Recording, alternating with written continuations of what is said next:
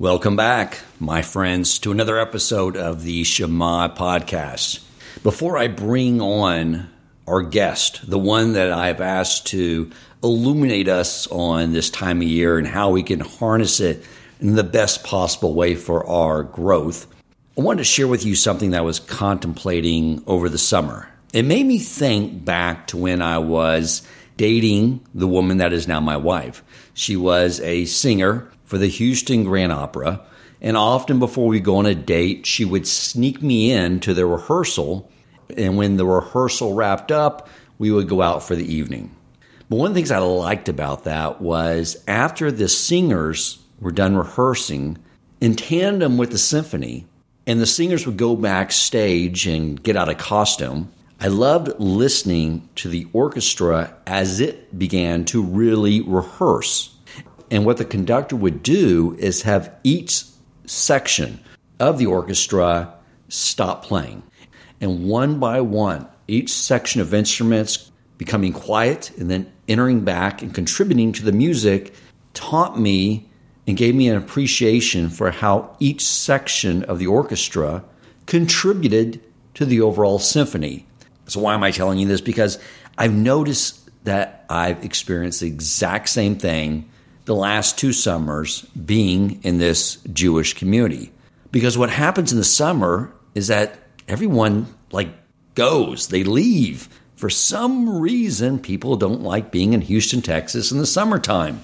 But my occupation does not allow me to get away for such extended periods of time between our holidays and then all the times when the rest of the world wants to shut down from doing business.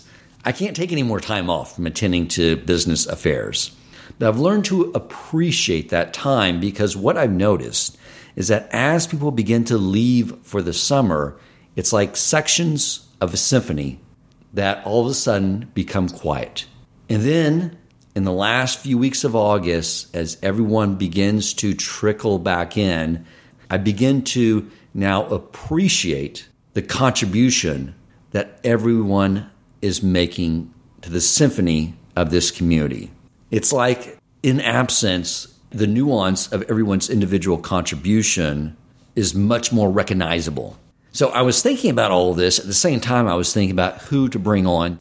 And simultaneously, as I was thinking about that time listening to the symphony rehearse, decided to go and look and see how they describe the contribution that the different sections in orchestra contribute to the overall symphony.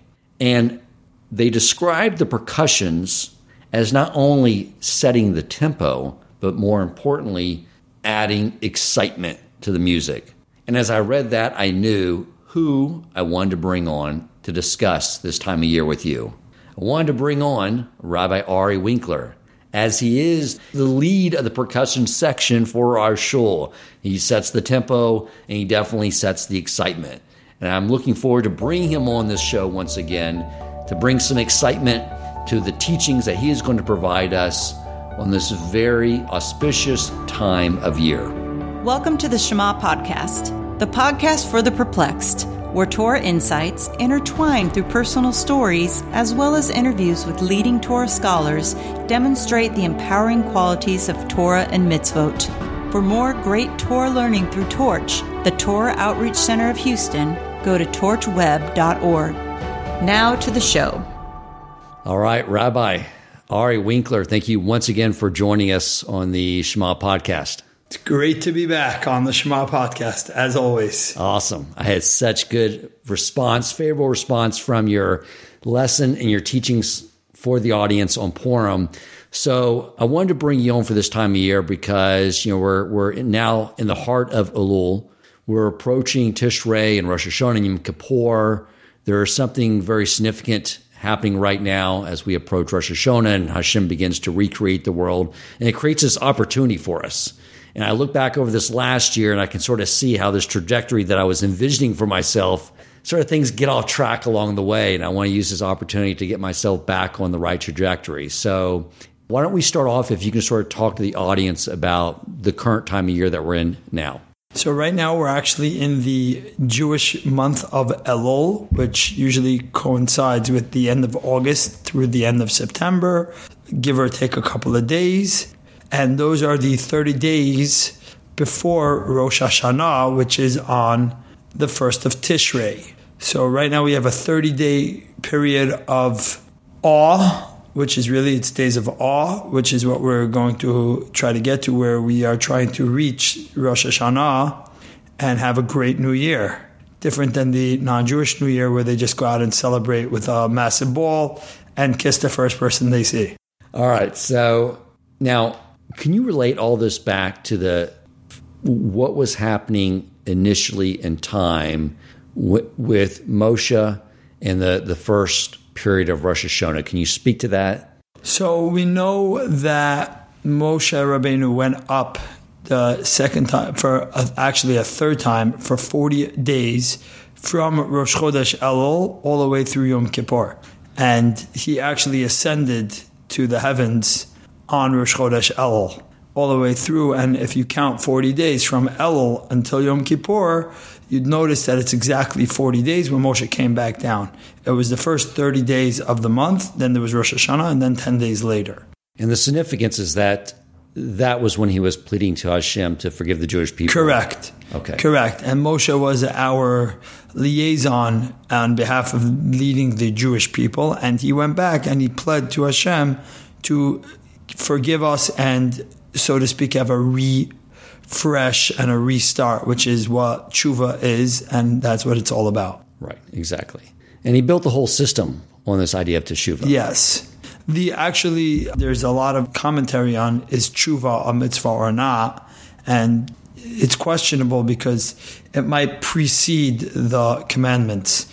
Without tshuva, you don't even get to the commandments. So it's like almost, so to speak, above and beyond all the mitzvot. It's a focal point. It's a primary. It's not we have this and now we do the mitzvot, which are the commandments. It precedes it that ingrained in all of us Jews, there's what's called Rachmanim, Baishanim, and Gomal Chasadim. And those are three attributes that define a Jew, which is someone who has pity, which is the idea of tshuva, someone who's embarrassed because they don't want to do wrong, also an idea of like always trying to stay straight, and they're always gracious with kindness because of their open heart. And that's a focal point of the Judaism before the Torah, even. Right. I've been studying Bereshit with Matt David. And we were studying the, the verse just yesterday about after Cain brought his less appealing offering to Hashem, and Hashem's what he said to Cain was sort of this recipe for teshuva. He was encouraging him just to keep continue to try back and not continue to be sad because evil is crouching at the gate waiting for you, basically to go into a, a state of despair. Right. That's why when eh, when God asked Cain, "Where's your brother?" He wasn't asking him like, of course God knows. God was giving Cain a chance to do teshuvah. He kept giving him that chance, and that's what God's all greatness is. That He always gives you that chance. There's always a chance. There's never not a chance. Okay, fantastic. But I've heard that the, the month of Elul is being referred to as the king is in the field. Yes, so that would be in, in the in Hebrew text we would say melech basada, where the king's in the field. So there's a parable about a story where a king would send his child who was not so well behaved out to live away from the kingdom because the daughter didn't want to be next to the king and everything was a problem and the king would send the daughter out and king would always watch over the daughter, but there came a point where the king was missing their daughter, and the daughter just wouldn't come back. And the king reached out. Obviously, it didn't look either whether or not the king looked like the king is always questionable in the story, but usually it's all from the recipient's perspective. And the daughter notices the king, and the daughter's not sure is that my king? Is that my father? Who is that? I'm the princess uh, or not? And she's been out in the field so long, she even forgot how to speak. She lost the language. She was out there and she totally lost her language. So she's trying to reach out to her king, which is, and she couldn't figure it out. And what she did was she just started crying. And when she cried, the king was like, Yeah, that's definitely my daughter. I know the cry. And that's us with God that we go through our our year and the reality is that life takes a toll or things take a toll and we don't always act the way we're supposed to act and we sometimes misalign ourselves with who's the king and what's the purpose and is that really the king? Is that not? But the king's in the field. And some of us are great people and but most of us the reality is that we have life taking a toll and we don't even know how to talk to god. So we have that sound of the shofar and that's our cry. And when we and that's our sound. And god's like yeah that's our pe- that's my people. Those are the people i want to care for. And that's how we connect because we can lose our language even. So i've always heard the, the shofar was a way to wake up our neshama but it's it's also our cry out to Hashem. It's both the neshama is waking up through our cry. Right. It's it's one of the same our cry is the neshama. Actually, that's where if we like. I don't want to go backwards and forwards, but like when on Rosh Hashanah itself, we do hundred blows, although thirty are biblical and the other seventy are not. But we do hundred blows, and it comes from a time where somebody was going out to war, actually an evil person, and the mother cried ninety nine cries, and we were like, okay, for the evil, the mother was crying. Of course, we need to blow hundred calls to reach to the highest level almost like by Shmon Esrei, we do the three steps back and forth to correspond because Nebuchadnezzar walked three steps back and God answered his prayers. So we try to do three in the beginning and then three at the end just to correspond to fight the evil part where the, even the evil recognize the godliness. And therefore we try to fight that with our greatness and try to outdo that. Okay, awesome. So the the primary focus right now then is to for one, is this is the time to be speaking to Hashem. He's not on his throne. He's not judgment.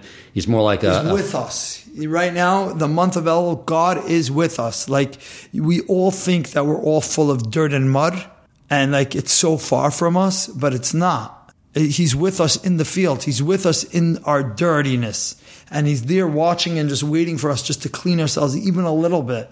Doesn't have to meet you. Don't have to be spotless and take a, a, a shower in a spa. You just need to recognize that i'm dirty. That's already the right step. Most of the year we're like oh we're so far. But now we know that the new year's coming and we just need to realize we're dirty. That's already a step. So you know, one of the things I, I realized too that you know a lot of times during the year a lot of my prayers are things like help me out with my business help me out with my livelihood but the month of Elul I don't do that to me, it's like I know the king's in the field, and now it's like, help me with my amuna. Help me learn. Help me be more disciplined with my davening and my study. Like, help me be the person that I know you're sort of cheering me on and all of us to be. Help me with those things. Because the king is never going to say no to any of those requests. So I, I don't know if there's anything written on that subject, there is. I don't honestly. I don't love this that it's written, but the Dibna says that all these prayers that you pray for people when they're sick and then they die. What happens to all those prayers? So, what do you think? God didn't listen to you? Of course, God listened. You, we're we're a small snippet in the in the grand scheme of the movie. We're we're maybe two seconds of a movie, maybe a minute of the movie, and the movie's a two-hour movie from the time of Adam until the time of the Mashiach. So on our little microscope, we see, oh, that person just died. How could that be? You missed the beginning of the movie. You're missing the end. Like, if you ever saw somebody walk in the middle of a movie, you're like, don't ask questions. That was the bad guy. He may look good, but he's the bad. So, granted, in our naked eyes and human eyes, we don't see it all. So, of course, those prayers are are going somewhere. Now, for us, that's why I said I don't love it, is because sometimes it's hard to see. And the biggest thing is where the evil inclination, he doesn't try to beat us by making us do sin. He makes us believe us by creating what's called safek, which is doubt. So we're like, where did those prayers go? But of course the prayers are going somewhere. And of course that's the idea. Right. I, I finally understood this year the, the tie in with Tisha B'Av and the month of Elul and these days is like what we were really yearning was is the fact that when we had the temple, there was such clarity that the idea of what we're stating to ourselves with the, the first line of the Shema that everything that Hashem does is for the good. There was no question about that because even when something came up that seemed unfortunate for us, we had prophets, we had just this connection there that we knew, like, oh, this is, for my good. And now we live in such darkness that we have to just rely on so much more amuna to keep you know persevering forward. Hundred percent, we needed all that amuna. I actually just heard one of my rabbis say that this generation, how could we be the ones to bring Mashiach? Like, I know that a lot of people have this question, like, how can I be the one to do teshuvah? I've done sin A, B, and C, and my forefathers didn't even know how to do this, and they couldn't even afford this sin. And he said that we're the, I, and I believe it, we're the only generation that has a real choice. It used to be however you grew up is how you were. If your great grandfather was not a religious Jew, you weren't a religious Jew. If your great grandfather was very religious, whether you believed or not, that's what you did. Today we're all like Abraham. We all have the choice. The world is opened. Everything's out there. So even somebody who grew up Orthodox, he could go astray, but he's choosing to remain in the system. And anybody who didn't grow up Orthodox that knows about it, they could come up with an excuse from today to tomorrow, but the choice is really there.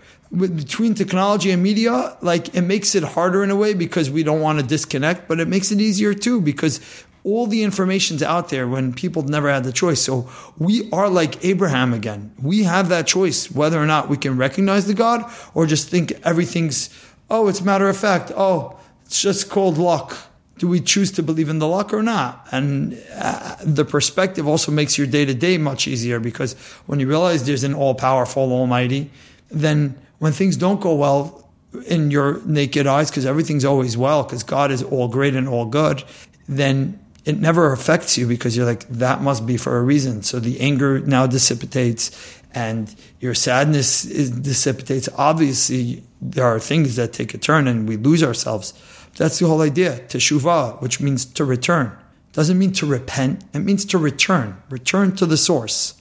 We translate it as repent, but like really it's to return. That's great. You know, that's, that's I never really thought about that, but you're right. Like it Avraham, everyone in the world at the time was a total pagan, worshiping many gods, doing everything out there you could think of that is would be considered evil. And he literally went against the grain of everyone else. And now you look at the world, how many of us are staying true to Torah are there in the world? It's not that many. You know, so here we are being in a very similar test because we're seeing everything out there.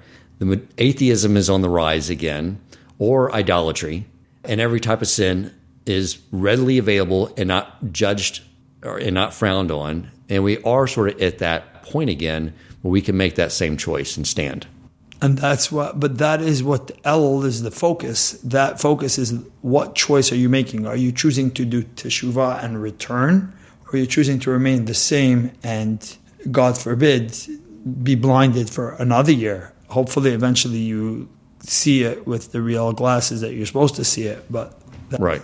And there's a normal, I think that one of the things Rabbi Wogenlenter brought up, he was referring to the, the Yetzer Hara as the old one.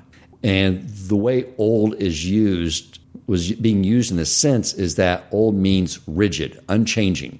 And that's why we're nervous to really think that we are old because we want to always have the mindset that we're constantly changing. Because a lot of people naturally, probably through the influence of the Yetzer Hara, think that this is just the way I am.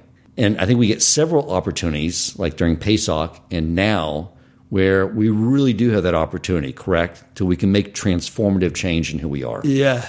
Like We'll just skip a little bit ahead that during the times of from Rosh Hashanah to Yom Kippur, there's a 10 days of uh, repentance called the Seres Yemei Teshuvah. And during those 10 days, it's actually brought down in the, in the Shulchan Aruch, which is the standard code of laws for Judaism. And you see that there are certain stringencies that we'll take upon ourselves. Eat only bread baked by a Jew, not eat just bread baked by a baker. And there are other various stringencies, whether it's you will only eat milk that was uh, milked by a Jew as opposed to just random milk that people will eat all year. And everybody asks that exact question, like, why does it matter? We the rest of the year, the other 354 days or 344 days because the Jewish calendar, we're doing it and we're going to go right back to it. Why does it matter? Because God knows what we're about. if we were meant to be perfect, then he would just keep the angels and forget about us. The fact that we're still around and that he created this world, obviously the, we're the ones who matter. But God also wants to see what's our true essence and what are we working on.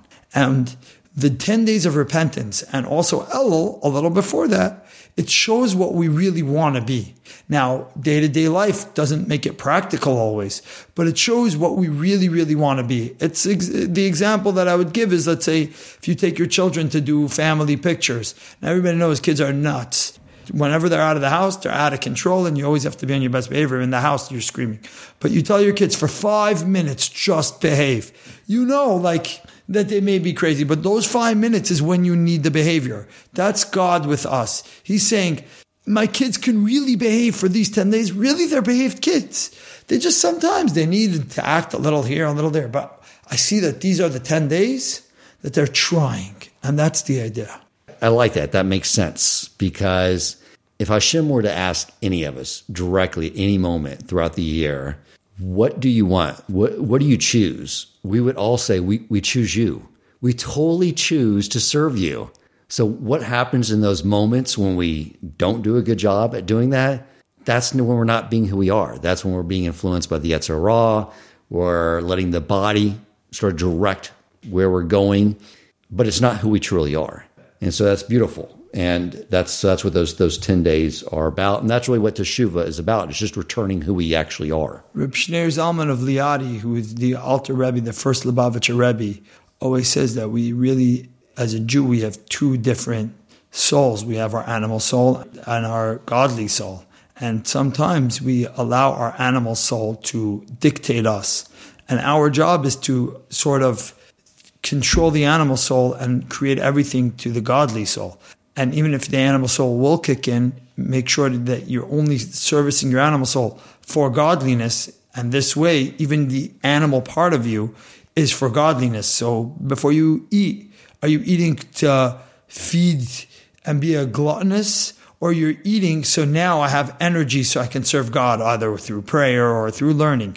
And now your eating just became holy. And that's the idea. So the channeling is everything.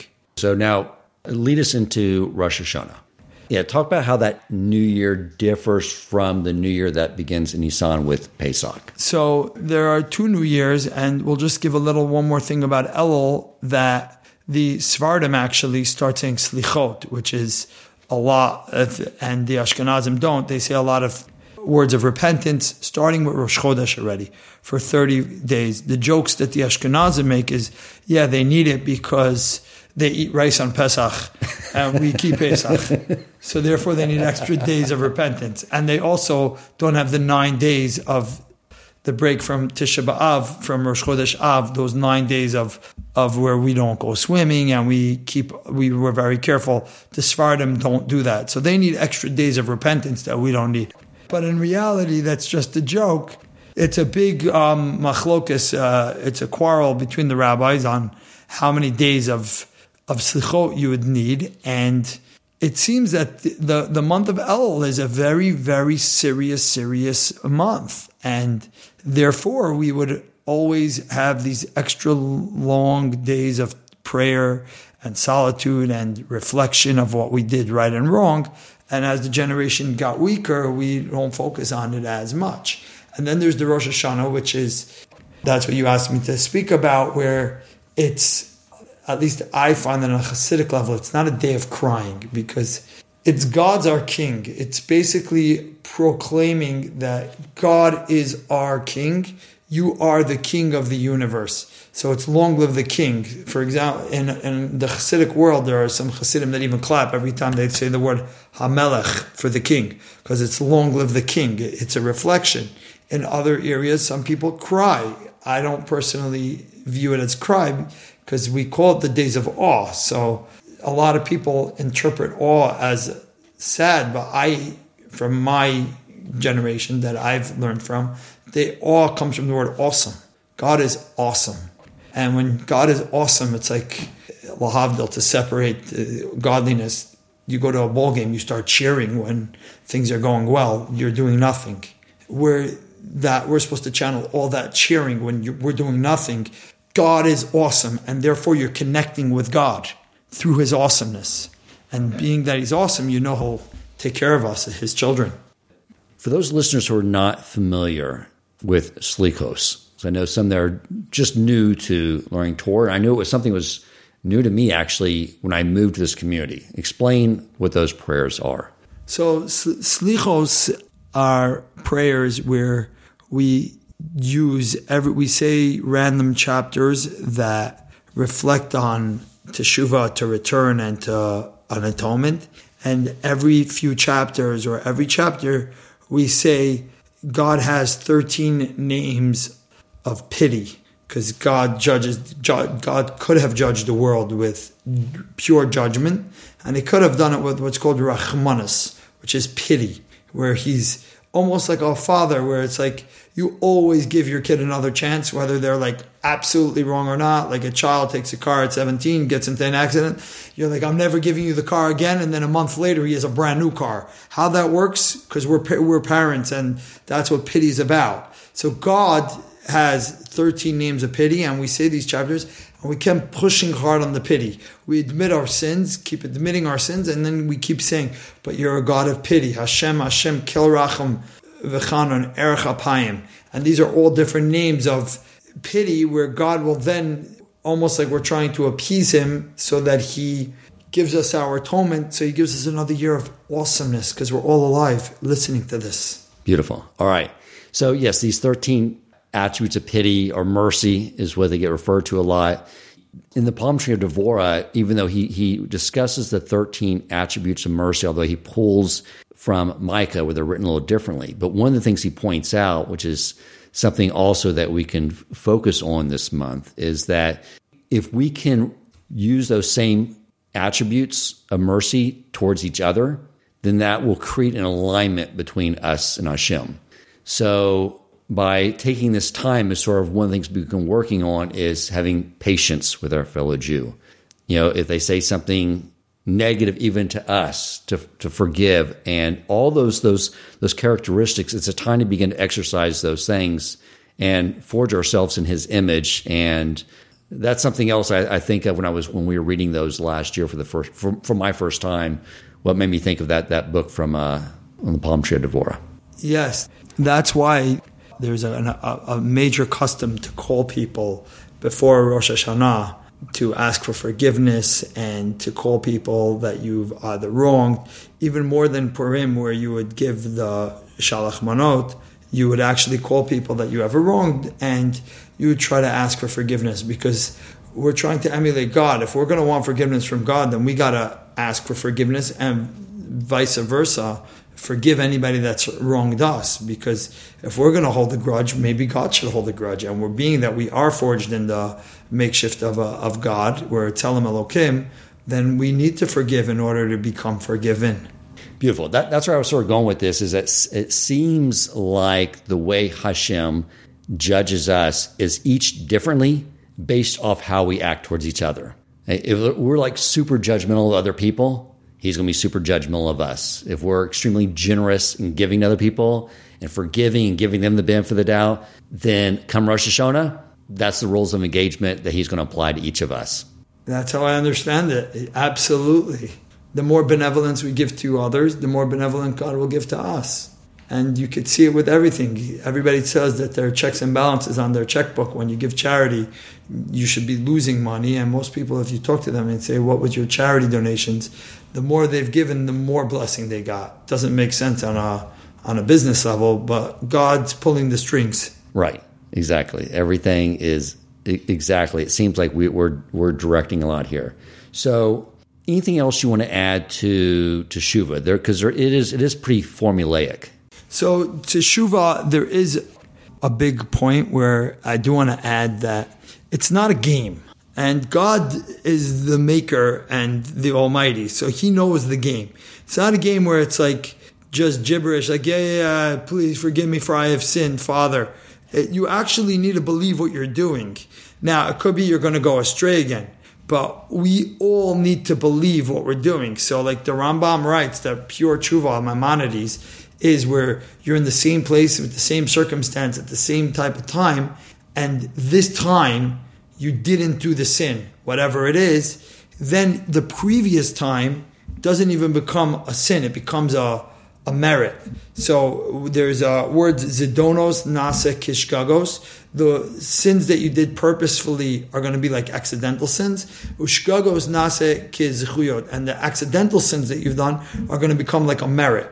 Now, once you start channeling all the negative things you've done in the past and you start doing good, everything becomes good because it was just a process to do good. So if your process is to do good and the end result is good, therefore the beginning is also good, even though it may look like you've done wrong. And in the eyes of human, it might look like, oh, well, 20 years ago he did A, B, and C. That's not how God works. God's like, right now you were good, and this was the process it took you to get to good. All that was good too. Doesn't matter what it looks like in the human eye. We're again, we're only 30 seconds in the movie. God's like, that was all good. Look where he is today. And that's how we have to think to do the teshuva. Because in essence, as I sort of alluded to earlier, it is like a time of year where there's where things are being recreated. So if someone says has regret about something they've done and they resolve in that moment to never do it again, whatever happened in the past, from my understanding, ceased to exist. It's almost like your employee review file where all your past misconduct, if you truly regret it, you truly regret it and you truly want to change, it gets it gets torn up. I saw a beautiful thing that we I don't know if you've ever heard this, but let's say you if this from the rabbi who came here actually he was my son's uh, mohel had a kid about eight months ago and he was the mohel and he said a beautiful idea that we all learned growing up or at least some of us learned growing up that you get every good deed you do, there's an angel above that's created for the good you did. And every bad deed you do, there's an angel above that is created in a bad fashion. And so to speak, after you pass away, these angels come and they come to the big court case, and you look how many angels are on each side. And you have your defendants and you have your prosecutors, and those are those angels. And this rabbi said that we think that it's, oh, if you do 50 50, it means like, oh, this is scary. But in reality, all Jews want to do good. So the angel, when you do a good deed, is this like perfect hunk of a angel where it's like the best form angel. The angel of a bad deed, every Jew deep down has a soul, a godly soul, and they have what's called guilt. It's called Jewish guilt and therefore it's like a, it's like a, it's an unfortunate angel. It's a deformed angel. It's a it's a dysfunctional angel. So you are having these angels that are dysfunctional fighting these awesome, amazing angels. So we're going to be on a good way. Now the channel needs to be to focus on the good. Let's not keep making these negative angels where we have this Jewish guilt. We only have the Jewish guilt when we do something wrong. When we do a merit, we never have that guilt. The guilt doesn't exist. It's just a awesome, good feeling. And that's what the idea should be. Okay. So, anything you want to add about getting us through Rosh Hashanah before we sort of talk about those 10 days in between Rosh Hashanah and Yom Kippur? So, before Rosh Hashanah, um, for the listeners, you should know that we do blow the shofar, which is a horn from a, primarily a, a ram's horn. And that's supposed to get us into the mode as a reminder to Rosh Hashanah, besides for the day of Erev Rosh Hashanah, which is the day before Rosh Hashanah, just to confuse the Satan, because we don't want him to know exactly when Rosh Hashanah is, because then he's going to come out with all his force to try to destroy us. But this horn of a ram, which is actually a shofar, it's from, there's many different reasons, but the primary reason is because that's what Isaac when Isaac was brought out as a, he was supposed to be slaughtered on the Akedas Yitzchak, where he was going to be a sacrifice. God obviously told Abraham, "Don't do it. I just wanted to test you on how great you are." And he passed the tenth and the hardest test of this tribulation, and therefore Abraham brought instead of Isaac in its place, he brought a sacrifice, and that sacrifice the he saw the horn was stuck in the tree, and that horn is what we blow.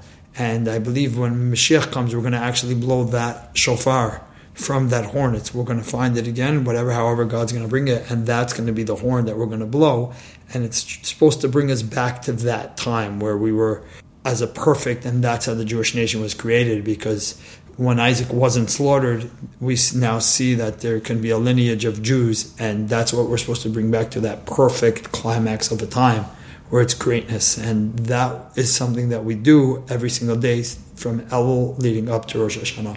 Okay, and the, and the significance of that, I would think that that the reason we're sort of benefiting are tied into Avraham is that his natural strongest tendency was kindness, and Hashem said, "Will you take everything that's important to you in all your natural ways, and will you and will you make my will subservient to your own greatest desires, the love of your son?" And when he was willing to make Hashem's will his will, and basically diminish his own self to such a degree that's that's what set this whole thing in motion. And and and that's really what we're trying to get back to this time of year as well. Yeah absolutely. And i, I would just want to add one thing to that that the Chassam Sofer brings down that what made this so great is that we go on our day-to-day lives and we always answer up for ourselves on why we do something right or wrong. It's called mora heter we, we do something wrong and then we're going to start defending. Yeah, well, I, I ran the, let's just say, I ran the red light because I was running late for an important this, and even though yada yada. And we always use that as an excuse. Abraham, we have to understand, didn't have the strongest prophecy. That was Moses. So every prophecy that Abraham had was slightly clouded. And the Chassam Sofer says the greatness of Abraham was he could have came out with four million excuses on what God really meant because it wasn't a pure form. The only one that we know that had pure form of of of a discussion with God was Moses. So that means anything less than Moses wasn't pure. Therefore, Abraham could have said, you know, God didn't really mean that. He really meant this, and still he took his own intuition out of it and only focused on the godly channel. And that was the greatest test that he was still able to interpret what God really wanted from him and try to do it how God wanted. And still he passed the test. And that's something that we need to focus on in Elul that a lot of times we're going to not want to get ourselves in the uncomfortable situation and call those people that we really hurt because we're going to say, yeah, he deserved it. But really, we should call him anyways. And if he did deserve it, what's wrong with giving a good word to somebody that did deserve it? Doesn't hurt us. Right, exactly. Because there, there was an element of what Avraham did, which was a, a sacrifice, a part of himself. So whether we're using this opportunity for any conflicts we have with someone else, or maybe there's this part of ourselves that interferes with our service to God, that, that component of our ego that we can find and try to bring that to the the altar as well. This this is the time of year to, where I would assume we get some divine assistance in doing that. He's there. He's in the field, like you stated. He's in the field. It's no longer far. It's right here. So you, you may have, but elaborate a little more. What is the difference between this New Year and the one at Nissan during Pesach? So, so the one at Nissan is really a, a year for uh, it's a New Year in the countings for let's say for kings. So we would count the years on what year it is in the kingdoms but there is no judgment for Jews in Nisan. The judgment day happens in Rosh Hashanah. Everything is Rosh Hashanah, and that's our new year. Okay, and it's it's really the God passes judgment and evaluates the entire kingdom, which is not just the Jewish people. He, he evaluates everybody, Jews, non-Jews alike. He evaluates the Jews and Gentiles straight up. We're fortunate to know we're getting judged. Some people might know, might not. The Jews know. And the hope is that people repent. Whether you know or don't know, you should be repenting anyways. So it's almost like a, a corporate physical year end, and we're all like applying. Not almost. It is. It's a, it's a year end. The year ends, and your new fiscal year begins. Whether or not right when Rosh Hashanah begins, actually, it begins right when Rosh Hashanah is, and you're having your meeting from Rosh Hashanah all the way through Yom Kippur, depending on how you are or not. If you're excellent and you're a tzaddik, then you already know that, oh, my book's looking good. If you're a terrible person, there's no way out of this business here. Well, and being that most people, like I would say almost everybody, believes that they're somewhere in the middle, nobody's a pure perfect and nobody's pure evil. So they got their 10 days where they have to make these real hard work to make sure the fiscal year is going to be the best ever. So we're sort, we're sort of reapplying to be part of Hashem's kingdom for the next year. Everything, not just us, the non Jews too, are reapplying to be in God's world. So wrap it up and sort of talk about that, that 10 day period between Rosh Hashanah and Yom Kippur. So the 10 day period really is seven days because if we would include the two days of Rosh Hashanah and the day of Yom Kippur, it's really seven days in between, but the two are Rosh Hashanah and one is Yom Kippur. And the idea is that we're supposed to be so holy and hit this climax of Yom Kippur, and right after Yom Kippur, we have our other Yamim Tovim, which are uh, our, our holidays of Sukkot, and then after Dancing with the Torah which is really part of Shmini Atzeres, which is it's only it's a holiday on its own.